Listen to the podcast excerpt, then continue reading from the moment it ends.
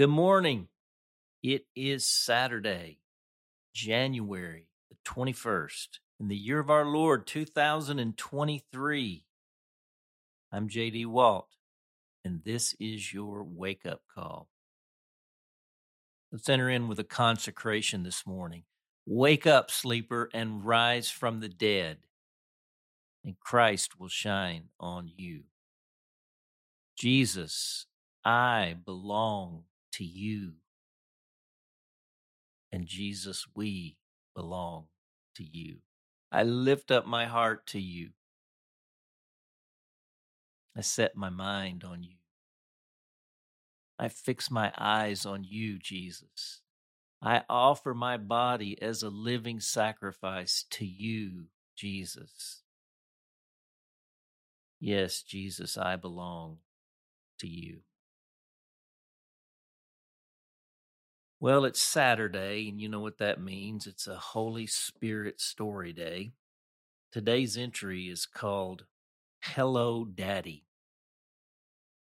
Hear the word of the Lord from Acts 1 8. But you will receive power when the Holy Spirit comes on you, and you will be my witnesses in Jerusalem and in all Judea and Samaria and to the ends of the earth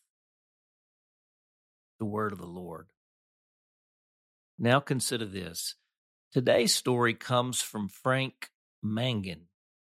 Some stories bring tears to our eyes, some bring a smile and a chuckle. This one made me smile and then joyfully laugh. This one reminded me of our journey this past week to the Jordan River for the baptism of Jesus and the voice of the Father. You are my son, my beloved one. With you I am well pleased. Be encouraged by this one in Frank's own words, and if you're listening, in his own voice. I was raised Catholic. In 1975, my wife and I lost a child. For the next six years, I wandered in the wilderness. And that experience is a separate story of God's grace. I could not see how a loving God could take an innocent baby. I even denied the existence of a God. I rejected my Catholic upbringing. In fact, I rejected Christianity altogether. Ultimately, Eric von Däniken became my God, and that's another story in itself. In 1981, through circumstances created by starting a Boy Scout troop in our community, I met the pastor of the Methodist Church who said he would sponsor our troop.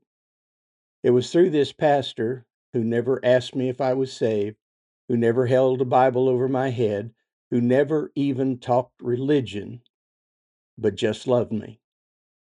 I began to see that thing that was missing in my life. My family and I started attending the United Methodist Church. It was here between Sunday school and church when the Sunday school classes would re- recite their Bible verses of that day. The pre K teacher brought her eight little girls up and started lining them up. It reminded me of the man who spins the plates on a pole. He gets one going, goes to the next, and to the next, and then goes back to the first one to keep it spinning.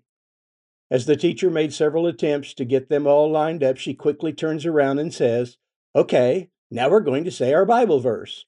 And at that very moment, a little girl in the back row waves and shouts out, Hello, Daddy! I turned to my 15 year old son and said, I wonder where that's at in the Bible.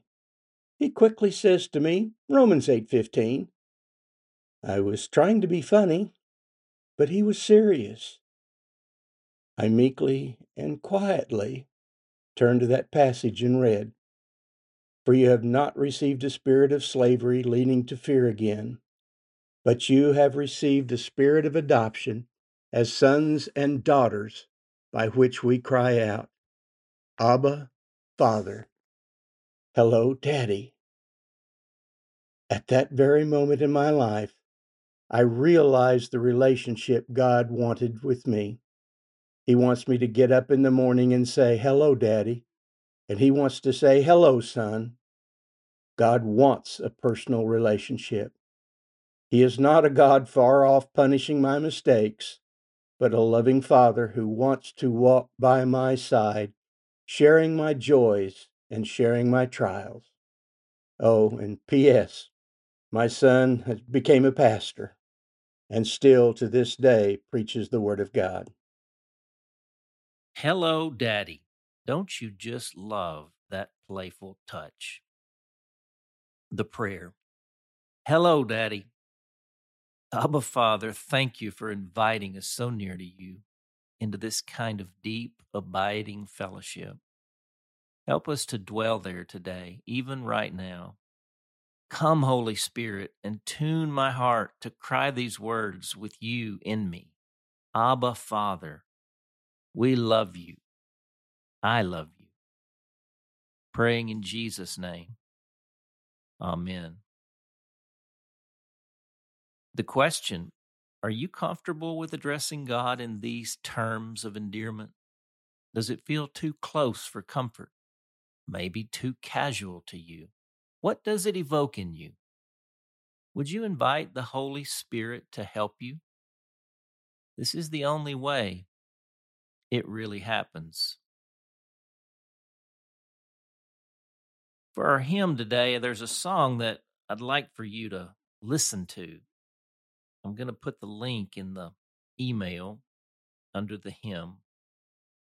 I believe it's called No Longer Slaves. Very powerful song uh, that's come out in the last few years.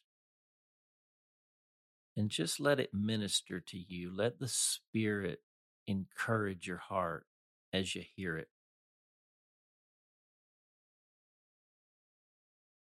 And as always, a Holy Spirit story is welcome.